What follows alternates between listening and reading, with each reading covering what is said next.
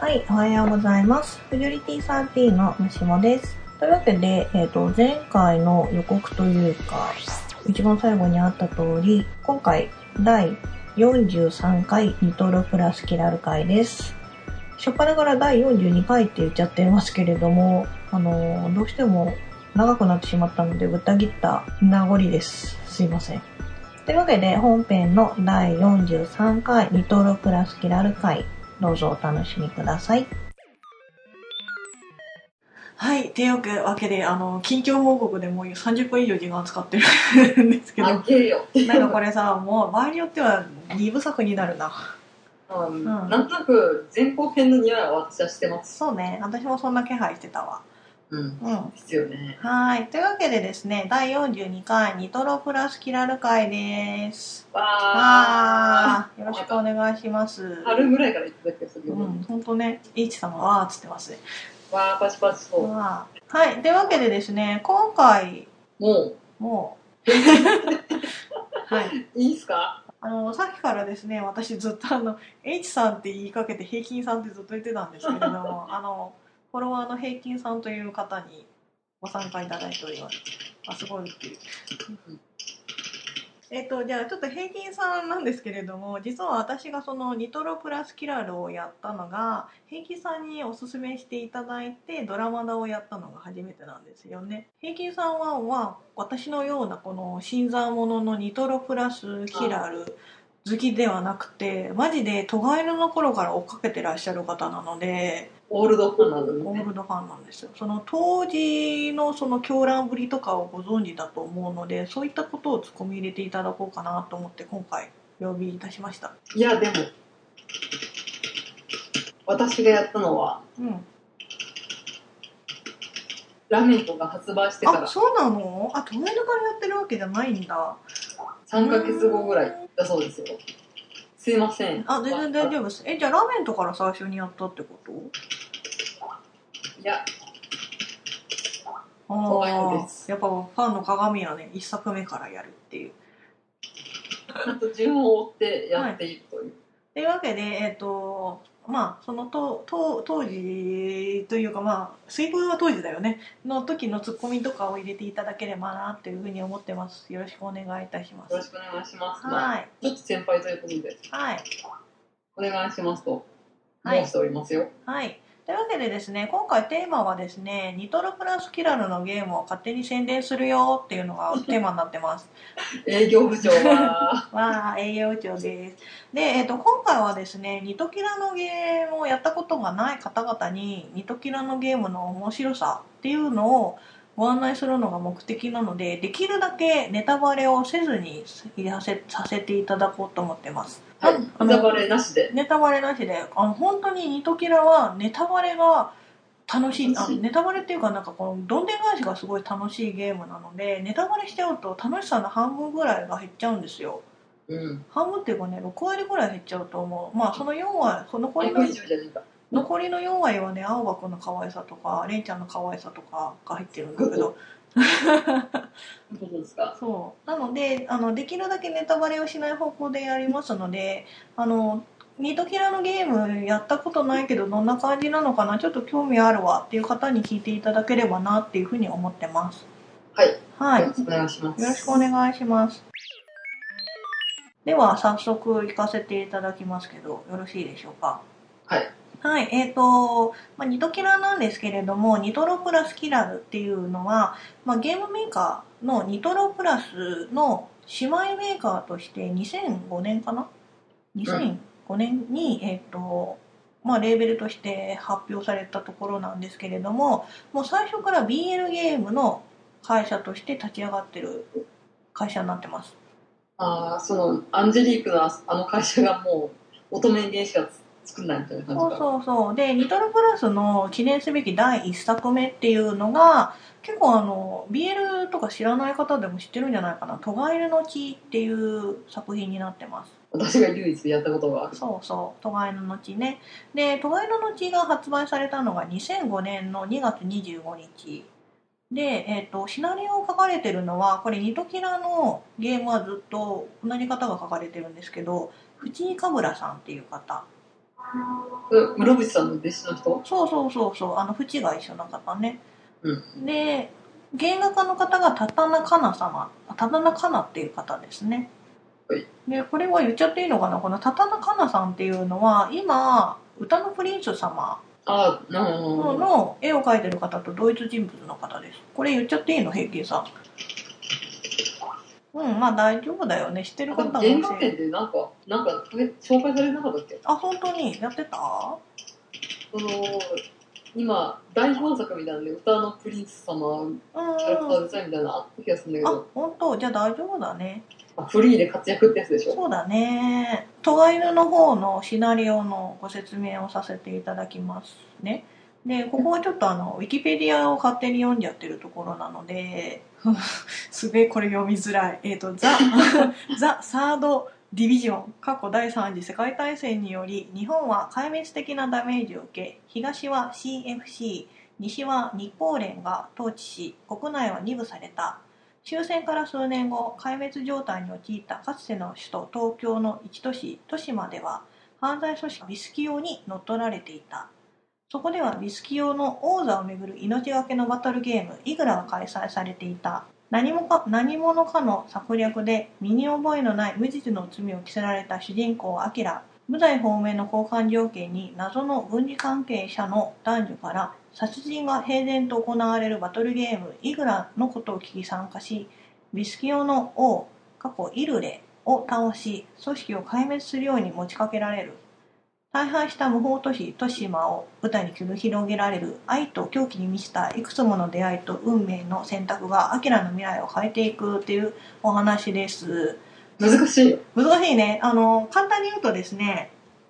今の日本のそのまま未来の話で、えっ、と、第三次戦争が勃発して、そのせいで、日本が東西に分かれちゃってるんだよ。うんで、なんかその、東西に分かれてる状態で覇権争いをしてる真ん中の、まあ、中間地点ぐらいのところに、豊島、過去池袋ですね。まあ言っちゃえば池袋ですね。は豊島区の池袋があってそこがもう本当に無法都市になってるわけよ。うんでそこの中で犯罪組織がなんかその牛耳ってるビスキオっていうのがあってでそこの中でなんか王座決定戦みたいのをやってるんだよね。うんでまあメインはその王座決定戦の話だかそうでその王になればなんかいろんなものがらいやー中二ですねちょっとツッコミをいただきました本当中になんかその王になれば手に入らないものはないとか言われてるんだよ。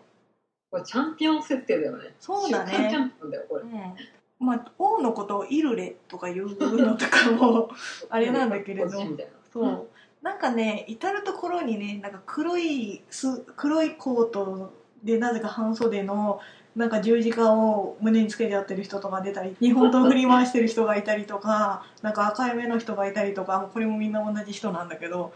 そういうなんかすごくねなんかこう、うん、ブラックゴゴスロリじゃないですけれどもあそうゴシいうックそうバイバトルみたいなそういうのが好きな多分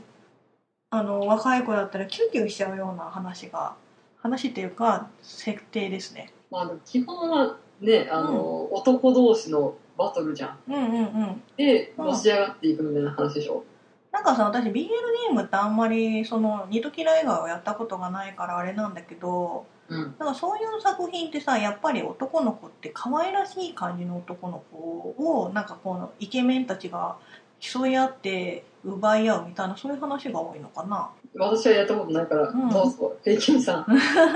異論反論を私もあやっとないのが。キラル以外天然王者やりますおーあれラッキードッグとかやってるうんラッキードッグだよねなんかそういうやつだとさなんか可愛らしい男の子がみんなさキュルルーンってやってんのかなと思ったんだけどなんかその都外のの場合だと普通の男の子、まあ、イケメンのアキラくんっていう主人公の子がなんかその無実の罪で陥れられちゃってそれを大事だあカイジだね 藤原竜藤原竜也なんかこうそれをなんか自分で覆すためにその豊島に入っていくわけようんでそこでなんかいろんな人と会ってで、まあ、男しかいない世界だからそういう話になっちゃうのかなっていう、まあ、ちょっと自然な感じで導入部は入ってるのかなっていうふうに思うんだよね。まあ、この血で血を洗う戦いの中に身を投じみたいな感覚、いやーって 2回目、基本トライのはチャンピオン設定だと思う、うん、あのリムがごとくうんなんだっけえー、なんだっけ黒ひょう黒豹もと大体同じようなもんだよあでも確かに黒ひょうと話が似てるかもしれない。うんうん、あの平均さん「黒ひょう」ってあの龍が如くの PSP 版の本なんですけどなんかね主人公のねほう食いつきました主人公の男の子がなんかなんだっけまあドキュンな感じの子なんだけどお金を奪うために金貸しのところに襲撃してそこで対決した人を誤って殺しちゃうんだよね。そうそうそうでそのせいでヤクザにゆすられてなんかデスマッチみたいなそうそう警察に突き出されたくなかったら地下の闘技場みたいなところのなんかそのデスマッチで10連勝すれば無罪方面にさせてやるぜみたいな話なんだよ。まあ、そこでね対決する男たちのそうそうそう信。頼やライバル心や、うんうん、それがどんどん成長していくってやつだよあやばい黒ひょうとが犬だ 黒ひょうとが 犬だあーあそうだねあの主人公の達也くんがイケメンだまあイケメンはイケメンだけどあの男好きする感じのイケメンじゃなかったのが好きなぐらいだ ねあそっか黒ひょうですあの黒ひょう好きな人隣のやった方がいいっすよそういう男子向けのバトル漫画と紙一重の部分があるんだよねあそうだねだから本当になんか普通のバトル漫画として見れるのかななんかあのその都会のはゲームで出てるんですけれども前も何回か言ったんですけどあの茶屋町すぐろって方が漫画版でしそょう漫画版をやっててそっちの方はあんまり BL 要素がないんですよなんかバトル要素が多めで書いていく感じなんですよそうでもう話としてもその戦闘というか戦いの中でこう、うん、漫画版は神だよ紙ねにするとうん、あのそのどうどうしようもない状況の中でその逼迫した状況の中ででもその中でも人間同士の絆を描くみたいなそんな感じのちょっとバイオレンスバトル漫画なんですけど本気で神なんですけどまあ本当本当神なんですけどその話にもなっちゃうぐらいだからぶっちゃけ BL 要素いらないんじゃないのかなだから BL 要素を抜くと黒表になるんだそうだねうん、うんだから黒表でちょっと BL 要素欲しいなっていう方は都会のをやればいいと思う、うん、だからやっぱね、まあ、そこら辺はね女子のバトル漫画好きみたいなのはまた別の機会でうん、あの話すと して平均さんが「ウィー」っつってる「ウェイ」って、うんいいって言ってますねだから都外のやってさその次に黒ひょうやったからああこれ都外のだなと思ったのああごめん私全く気づいてなかったわもあそうはいうそしてチャンピオン漫画こういうの昔からやってるよっていうああだから女の子あそっか私あチャンのピオン漫画の系譜は全部これだようんうん、男の子に3人やってもらったんだけどうん1人は結局やってくれなかったんだけどそのうち2人が普通にできたのは、うんまあ、こういう世界設定があったからなのかしらね。うんうんまあこれはまた別の機会で言うとしてうんうんうん、でね「トガイナ」は本当にまあ1作目っていうことですごく爆発的にヒットしたんだよね。私も知ってたからそう、私もしてたからね。ドラマ CD もなんかなりいろいろあります。あるよね。なんか追い切れないもん。その普通のサントラの CD の他に、そのトガイヌの主人公のアキラくんと、まあ、カップリングになる要素の数人がいるわけですよ。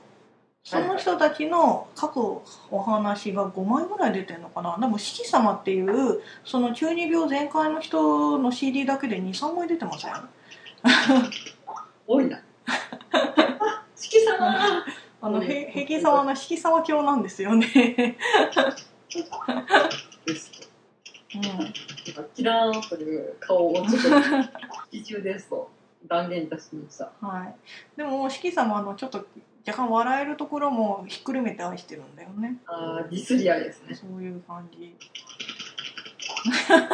えーっうとん今ちょっと目が泳いだ感じですで、トガイヌは、その、トガイヌファンの人だと、これはもう黒歴史というか、なかったことになってるんですけど、アニメ化もしてます。はい。アニメはなかった。アニメはなかっ香りが心を込めて言っている。だってなんか、たんだ。アニメの、あのさ、よく、アニメ化はしないかな。そう、そういうことをよく言われる。トガイヌアニメ化すればいいのになーってみんな言ってるよね。そんな感じで。あの、作画が崩壊してるアニメとかのよくスレとかあったりするじゃん。うん。あれで一番最初に使われるのトガイヌだからね。ヤシガニかトガイヌかみたいな。そう。ヤシガニ知ってますかえ、あの、レタスが緑色の玉だったやつ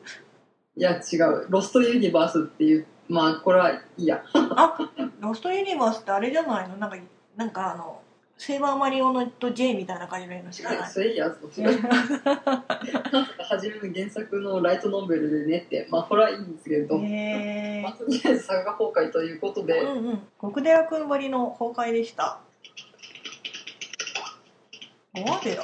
あ、あ、あ、あ、わかったわかった。 極寺くんね。あのね、リボーンっていうジャンプのアニメ、アニメっていうか漫画あったじゃないですか。うんあれに極寺くんっていう、あの、主人公の綱くんの、まあ、片腕役で出てきた子がいるんだけど、その子の作画も結構崩壊してて、あそれに匹敵するってことね。そう、ゴアの極寺くんが本気でやばいっていう。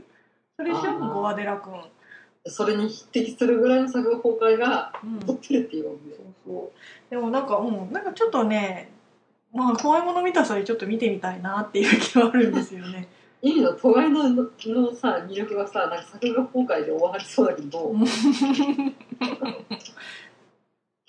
うんぜひニコニコ動画でコメントをつけてくださいと、なるケほどンねキさんからおすすめいただきまし課た。金して、え、課金しないと見れないのニコニコ動画って。プレミアじゃんあ、そうなの。でもさ、アニメの DVD ボックスが出たんだよね。あ、都会のね。そうでその作画があんまりひどいっていう話だから全話書き直したらしい よああ、書き直せるだけでよかったね。そうだね、うん、だからその書き直した方を見たいなっていう気もするけどねいいのね、ね。そのさ、うん魅力が、その全部アニメの作画崩壊だはいでねえっ、とまあ「トガイヌのうち」は内容の話はそんな感じなんですけれどって、そもんな感じで。 はい。まあなんていうか中中二二すみたいなので終わったけど。中二病がすごく全開な感じでなんか12秒でも声がしたみたいな感じで終わったマジあのナイフとか男同士の戦いとか血とかそういうのが好きな人は入りやすいかもしれないまあでもなまさに中二ですもう平気さ中2を3回ぐらい言ってるよまあ私は中二大好きだからねうん中二大好きなんでなるほどね 努力友情勝利でオタクは中二が好きです どやー、はいオタもうオタクは中2が好きですと平均さんからコメントがいただきましたそうですねあ本当にその通りだと思いますで「都会のうち」なんですけれどもその初回版が2005年に出た後に、えっと、ビスタ版あのパソコンゲームだからね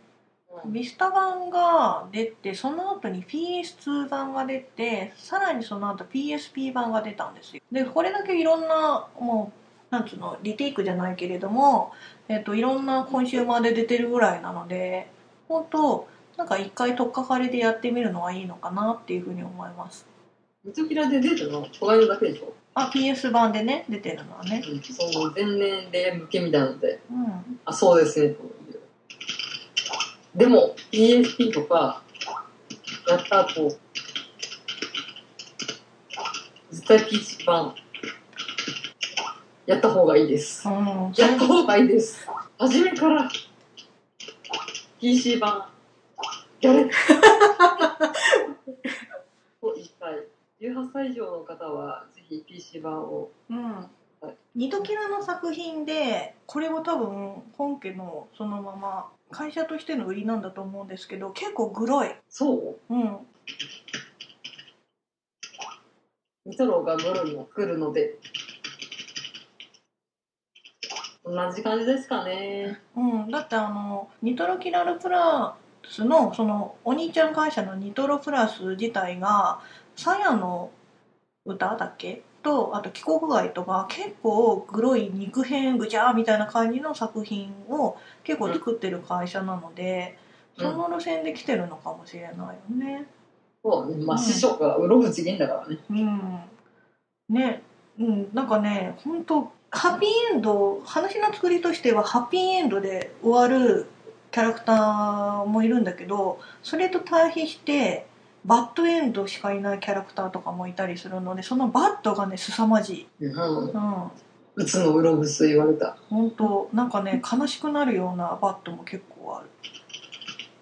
グロいよね。本当グロい多分そのグロさがあればあるほど逆にそのハッピーのところが綺麗に爽やかに明るく見えるのかなっていう感じはするんだよね窓まぎまあ多分、うん、窓紛ぎかもしれない窓まぎ 窓紛ぎかもっていう感じですねトガイナはまあ、その記念すべき第一作ということで。そうそうなんかトガイナのなんか思い出話みたいなのって平気さんなんかあったりしますします。なんかいきなり言っちゃってごめんなさいそうですよね。フィギュアの、えー下についてた CD が良かった。えー、えフィギュアに CD ついてたのうキラと四季の、えーフィギュアの下にんうんそれぞれほドラマ CD がついてました。うへえあ面白い売り方だねあそういうのあるんだギャグらしいです。ギャグの CD まあ四季さんも存在自体が時々ギャグだからね四季様がタクシー運転手とか、そんな感じです。えー、それいいの何その話へなんかそのベジえータがうん何運転免許みたいな、そういうのあるのそうそうピコロさんが運転免許取り行ったりとかねああそうなの機会があれば、ぜひ。うんでも今売ってないでしょ あでまも あ、ねそれは、なんかいろいろうんうんコネクションを駆使していただいて、羅針盤とかでなで都会のうちもそうなんですけど PC ゲームってみんなそうなのかななんか抱き込み商法というかそのいろんなソフマップとかあとアマゾンとかその販売するメーカーによって一緒に付属 CD がついてくるんだよねその発売した特時典のみたいなやつでしょそうそうそうそうえげつない。 そしてえげつないって言ってますよ。うん、でそれを CD がその1作のために6枚とか出たりするから 6, 6個のとこから出したりしてねそれがだって5、6千円するでしょ。そうでそれをなんかこう羅針盤とかのその中古うん、ゲーム屋さんとかで販売してるの見るけど高いよね今でも高いもそれはもうつけ込んでるよ。んうんほんとつけ込んでると思うだからなんかそういう商法って本当えげつないなっていうふうに 思うけれども買っちゃうよね 公式、公式叩きがうんえうげんつない。本当えげつないえよげつない。普通な作品おアイドル、びっくり。そうねまあ、AKB48 とかで言っすけど、てるよ、思い出クローバー Z でもいいよ。うんうんうん、まあそんな感じでちょっとあの二度キャラのえげつない話も出ちゃったんですけれどもまあね、はいまあ,、はいあのこの後二度キラはその後全部で今4作出てるんですけれども本当本当の二度キラファンの方は第1作目からやった方がいいってよく言うので、うん本当にその「都外の地」初めてやられるっていう方はやってみた方がいいと思います。はい。はいっていう感じです。ぜひぜひと、金さんももう一人。はい。で、私が一番好きなキャラクターは、もとみさんです。わわー。ー。 わー、平均さんは平均さん平好均さんはき様でしょうね。足さんちなみに私が好きなのは、うん。あー、ケイスケヤンデレ好きなの。うんいや、二人ぐらいしか応募してない。ちゃんとやりなさいよ。聞いてから、なんかフリーの誠がうん。ケイスケにしか見えないみたいな。見えるよね。あれ、ほんとさ、今のケイスケ、あの、誠さん、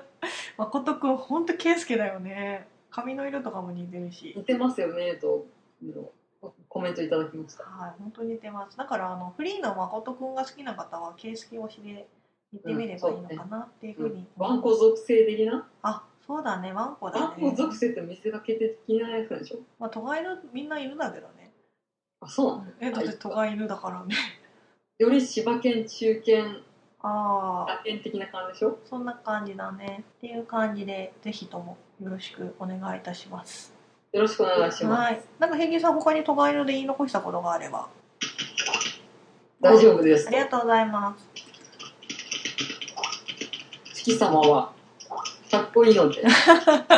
ろしくお願いします。はいあの普通にしていれば緑川全開でかっこいいですでも時々ちょっと笑えるのは多分私たちの業ですはいでは次2作目いきますはい。はい、2作目は、えっと、ラメンと、ビヨンドザ、やべえ、ちゃんと言わせていくよ。ラメンと、ビヨンドザ、ボイドです。だけ、ラメン、あの、普通はラメントって言われるやつですね。かっこいいタイトルと歌ってます。そうね。うん、で、えっと発売されたのがですね、えっとトガイマが発売されて1年後の2006年10月ですね。早いね。早いね。はい、発売されてます。で、えっと、こちらのラメントなんですけれども、えっと、シナリオは、その先ほど言ったように、藤井かぶらさうん。んがそのまま継続してやってて、原画の方も、たたなかなさんがやってます。小金井から引き続き。そう、ヒルトンが犬から引き続きになってます。で、ラメントは、一言で言うなら、猫耳ゲームです。わ ー。30中間、中間じゃねえよ。敷居が高い。そうかな結構耳が。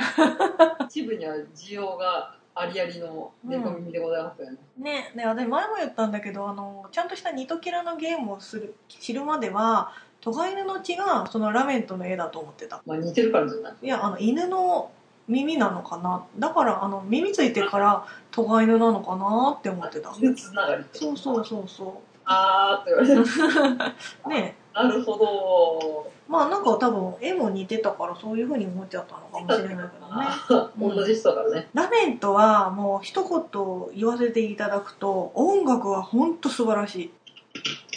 そうです。本当ねすごいいいよそうです、そうですね、と。うん 大事なことなので2回言います。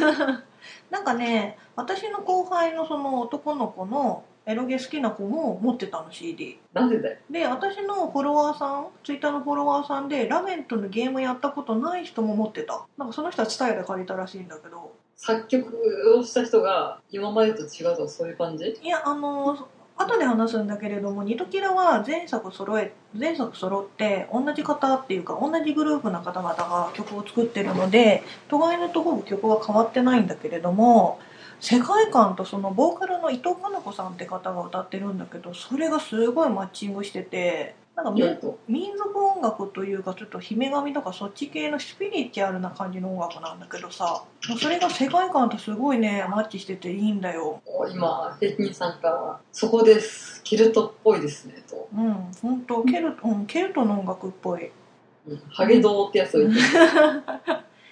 から、あの、ケルト音楽が好きな方とかだったら、あの、世界観も含めてやってみると、うわーってなると思う。ただ、その、ゲームやってない方も持ってたっていうことに CD をね。うあん、ーびっくりした。なんかその、後輩にさ、ぶっちゃけ CD 作ってもらったんだよ。なんか俺の特選 CD ですみたいな。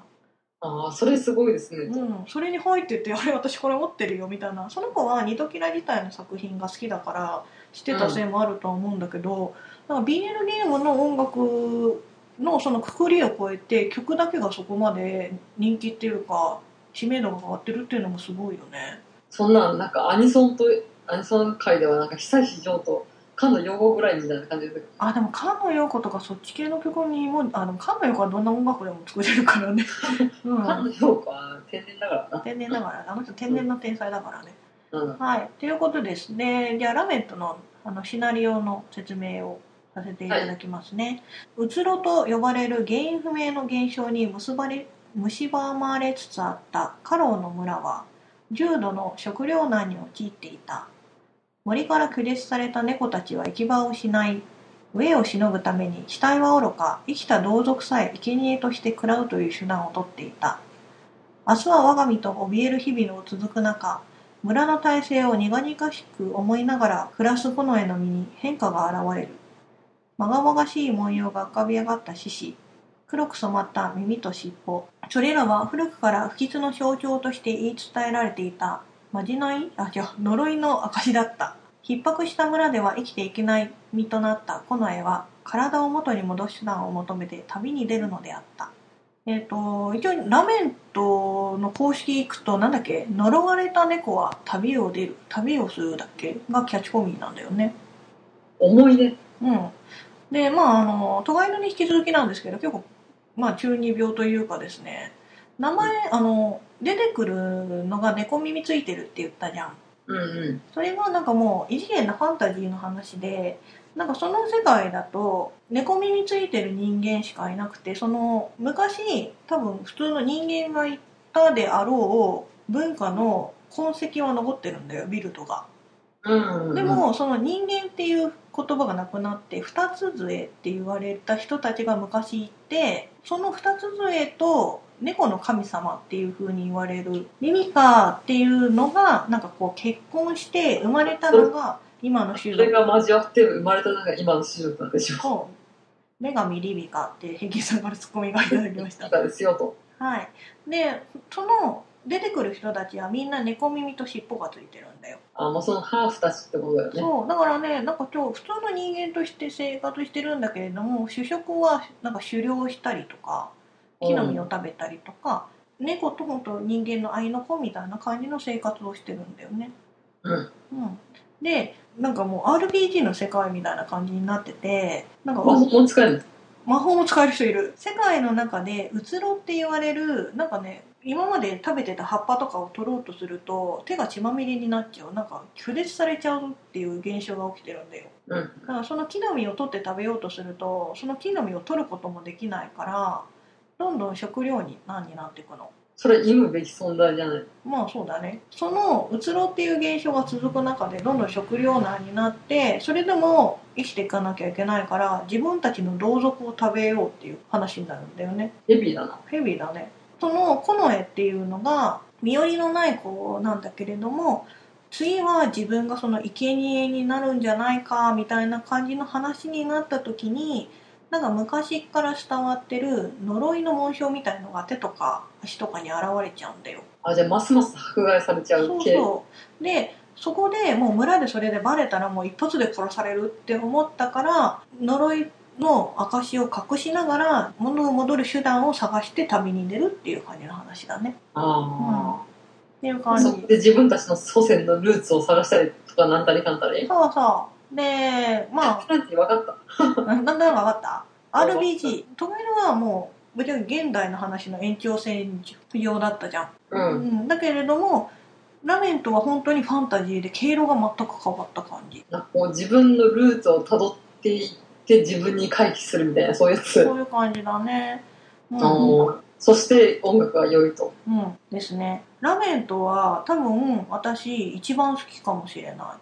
い。嫌マい。ジで。うん、ニトキラの作品で。猫耳だけど。猫耳だけど、私ね、ぶっちゃけ猫耳ね、あのー、ご飯の横についてるおしんこぐらいどうでもいいぐらいの存在だったんだけど、意味がわかんない。 猫耳属性はないと言いたい。猫耳属性はもうない。私どっちかというと犬好きだし。だけそどう、犬犬耳属性もあるじゃん。犬耳、犬犬耳は、うん犬っぽい子は好きだけど別に犬耳ついてなくても平気。それを属性とかをなしにしても、お話がやっぱすごくいい。えーそんな感じですね。プレイしているうちに猫耳はどうでもよくなると。うん、ほんとどうでもよくなる。なんか最初はね、えー、猫耳かよって思いながらやってたんだけど、途中からもうどうでもよくなるよ、本当に。で、なんかね、その主人公のコノエくんっていうのがすごい頑張り屋さんで、恋愛ゲームの BL ゲームだから、いろんな相手のキャラクターがいて、そのキャラクターとの関係性を築いていくっていう話じゃん。うん。それがね、すごいけなげなんだよね、コノエくんが。おうん。で、私の一押しは、アサトです。はい、うんだそうですう。ん、本気朝と超素敵だよ。うん平均さんは。大ですねう。んあの平均さんはどっちかというと主要キャラ好きな感じの傾向と対策なので、そうです、そうです。うん、ライはですそうね好、きです。うん、広告塔だね。あの公式サイトとかで行くと一番最初に出てくる白いロン毛のうん。眼帯の兄貴ですらしいです。空よ、高校とですね。もうほんと広告となんかパツンパツンの服とか着てるしもうメインキャラが本ミということで。メインキャラっていうかなんかやっぱり BL ゲームなのでその主人公と公式の推しメンっていうのがいるわけよあーまあ相手役的な。そうそうまあみんなそのそれぞれ相手役なんだけどその中でも一番公式が推してるカップリングでトガイヌだと式ラメントだとライなんだよねあー式とライは高校ということで。でライはですねなんといっても声優さんが森川智之です言っていいのあだってもうそのまま名前出しちゃってるもん わー。あれですよ言っとくけど緑川光も名前そのまま出てくからねあそっか。そうなの帝王ですね。そうそう。まあ森川さんが本気でねいい攻め様だよほほほほ。スーパーセミさスん。メスパーセネ様ですでやってみればでもラメンとはねなんかこう一つ、まあ、音楽もそうなんだけれども世界観の中でちゃんと完結してる話だから、うんうんなんか一作ねあの続けて全部やってほしいうん、ただし話が一番長い投げる。長いあの、一個。なんかあの4部作ある中で一番話が長い話のボリュームがやたら長いって言われてるのがラメントですフェイト、ステイナイトはなんだっけなんだっけ ?50 時間ぐらいかかるんじゃあないそんなにかかんの確か。えー、なんかねラメントってね主要なキャラクターの結局カップリングになるキャラクターがそんなにいないくせになんかやたら話長いんだよね、うんだから多分その世界観の話世界観を説明する話の方が長くなっちゃってるのかもしれないまあ、2作目だからねうん力入れたんじゃない、多分そんな感じがするよくなんかヒットした1作目の映画の2作目はこけるみたいなうのんうをんうんうん挽回しようとして2作目はなんか力込めるみたいななんかラメント好きの人やっぱ多いよねラメントで切らないに落ちたって人多いんじゃないかなやったし、うんこの2作目っていうのは勝負なんじゃない勝負なのかなうんだから本当にそのラメントのおかげでニトキラはその BL ゲームの一番大御所としてなんか盤上の地位を得たみたいなそんな感じはすごいするよねあー私の中で知名度はうんトガイヌだなうんうんうんうんトガイヌはトガイヌで名前にインパクトがあるからすごいなんとなく覚えてるけど、なんか自分の好きな人のなんかルーツとか探っていくと結構ラメントって入ってる方多いんだよねやっぱその隠れた良作っていうか、うん一番力が入れたのはやっぱ2作目なんじゃないどうなのかしらねどうなんですかやっリぱッキーさん1作でゲットした顧客を逃すものかみたいなのがあるからね、平均さんそのラメントが三かラメントが発売した3か月後にゲームやり始めたとか言ったじゃないですかそれってなんかやっぱり宣伝とかしたんですか、はい宣伝とかあったんですかねいや BL ゲームやろうと思ってうん検索したらうんトガイヌが評価が良かったのでうんそれでやっただけです、うんうんじたゃあ別まにたまかーいって 宣伝を見たことないです、うんえ そっか、ちょっと、そうですか、すいませんでした。というか宣伝をリアルタイムで追っかけてるのはうん3作目からってことなんかすいません、あいいいいのよ全然ただあのラメントの公式のホームページは一回見てみるといいと思うすごい綺麗だようんうんその曲もそうだけれどもその呪われた猫が旅に出るっていう森の中の情景の絵がわーって出るんだけどすごい綺麗ですあちょっとカラオケで歌ったじゃないですかあああ歌ったね の時ちょっと「聖剣伝説」と思いまあし聖剣伝説っぽいまあ二十歳だからね、た聖剣伝説来たと思いましうたんうん、聖剣伝説うんそうだねなんか魔法の紋章を探しに行くみたいなそんな話だからね透明感とうん静筆な雰囲気みたいな、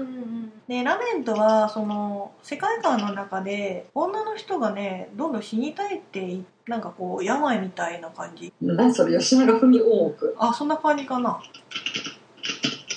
八百設定ですうんねなんかそういうちょっとこうあ BL ゲームだと確かにあるわみたいな感じの、あるあるあるうん、設すごく定有が名なんでありますので、うん、なんか、うん、頑張ってるなっていうのがすごい出てる作品ですねはい、まあそうやってそのね BL 設定をいかに自然に持ってるかってことでうんうんうんうんやばいなんかラメント一番好きとか言ったくせにそんな語ってねえぞ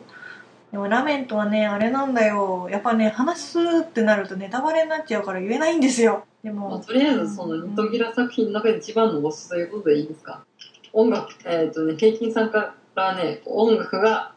やばいので、ぜひぜひと、本当やおばい勧めいただきまし素晴た。らしいです。はい。おじゃあ、ラーメンとよろしいですかはい、大丈夫です。本当なんか、あんまり大して語ってない。どうしよう。はい、まあいいや、次のスイートプールで頑張るからいいです。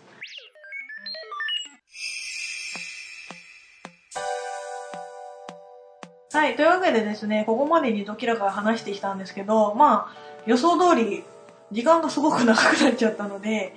前後編ですよね。はい、一回ちょっとここで切ります。で、一応お話としては、1作目、2作目の都会のラメットのお話をしたので、次回は3作目のスイートプールと4作目のドラマだ、その後ちょっともやもやした話をしようかなって思いますので、似た人ないってことです二度切らない、二度切らないと、うんまあそあのれ話似もた人ない人だって。まあその話もするけど、それなのでちょっと一回ここで切らせていただきます。はーい。はい、じゃあ、